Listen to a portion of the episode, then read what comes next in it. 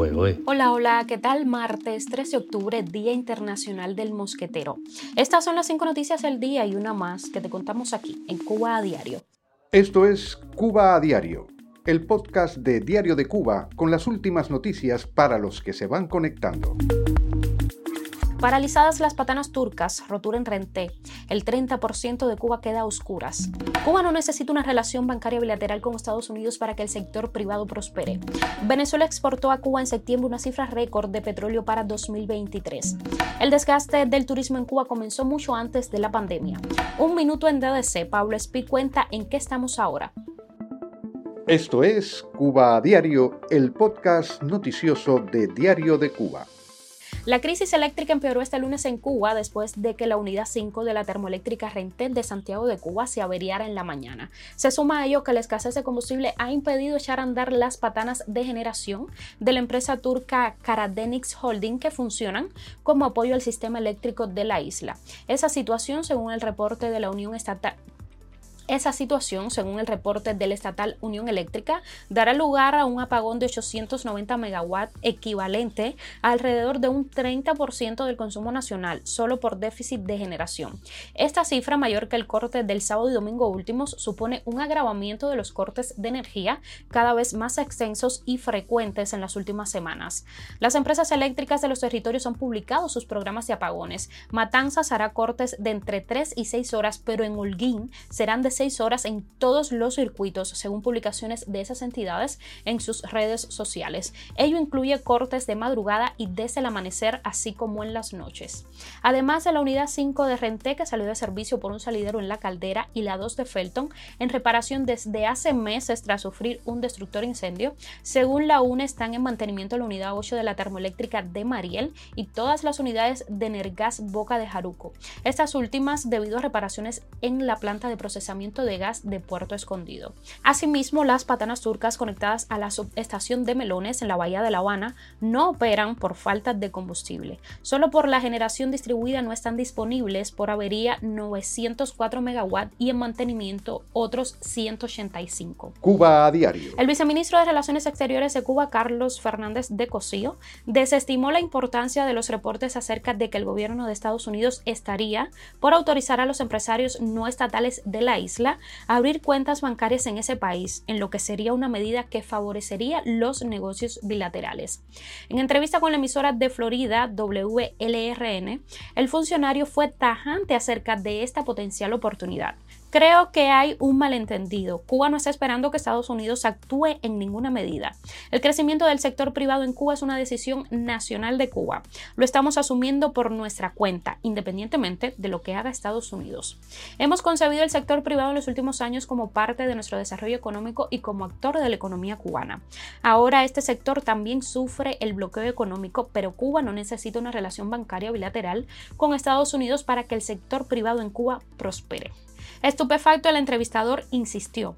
La mayoría del sector privado cubano nos dice que sí lo necesita, pero ha habido una tendencia en el pasado de que el gobierno cubano deja crecer al sector privado y luego, de repente, lo reprime y lo controla.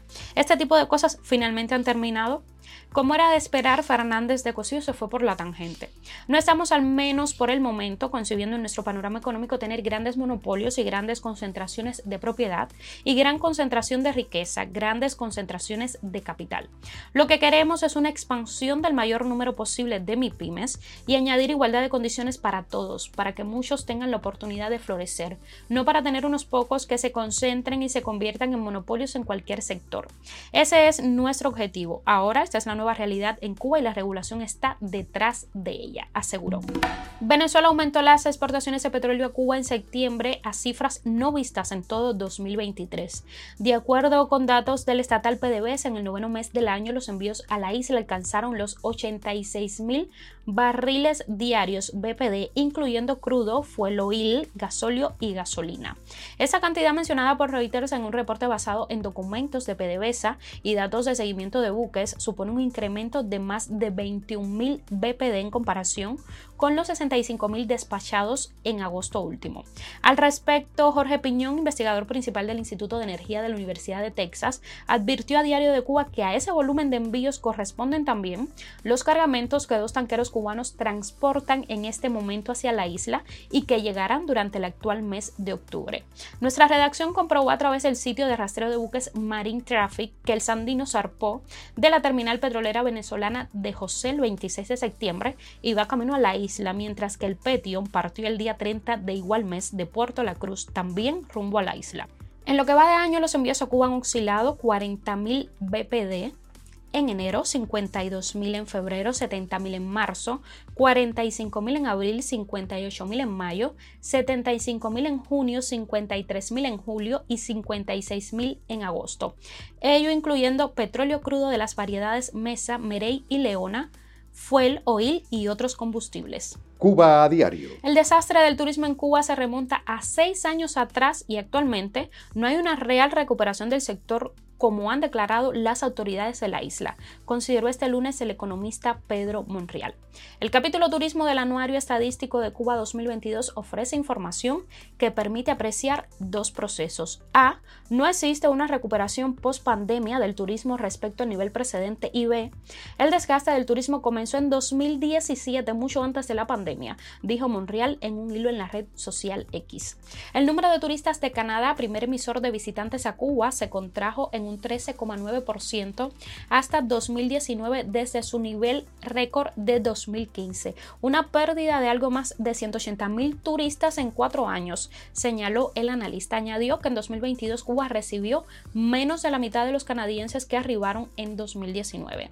De acuerdo con los datos extraídos por Monreal, el turismo proveniente de los cinco principales emisores europeos había registrado un desplome del veintinueve coma uno por ciento en los dos años anteriores a la pandemia, entre dos mil diecisiete y dos mil diecinueve, con una reducción de casi trescientos siete mil visitantes entre esos dos años.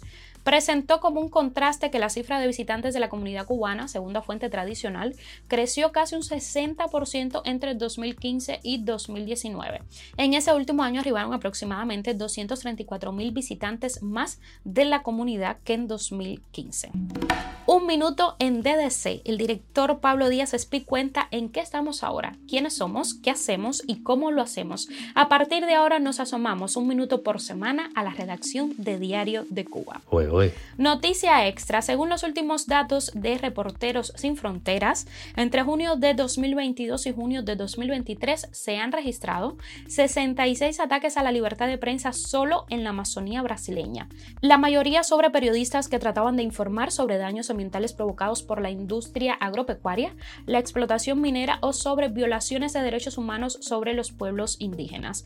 La Amazonía, según Reporteros Sin Fronteras, se ha convertido en una zona cero de la violencia contra periodistas. Los continuos problemas socioambientales de esta región han traído la atención de numerosos reporteros y las instituciones y gobiernos no han aportado seguridad. Las empresas que operan en el territorio extrayendo recursos sin freno y desplazando a las comunidades locales tienen una suerte de carta blanca para ejercer la violencia contra todo aquel que trate de poner luz sobre las sombras de la deforestación o la minería. La persecución de periodistas ambientales no se reduce solo a la Amazonía. En los últimos cinco años se han registrado al menos diez asesinatos en todo el mundo de reporteros que trataban de informar sobre asuntos relacionados con la degradación de la naturaleza.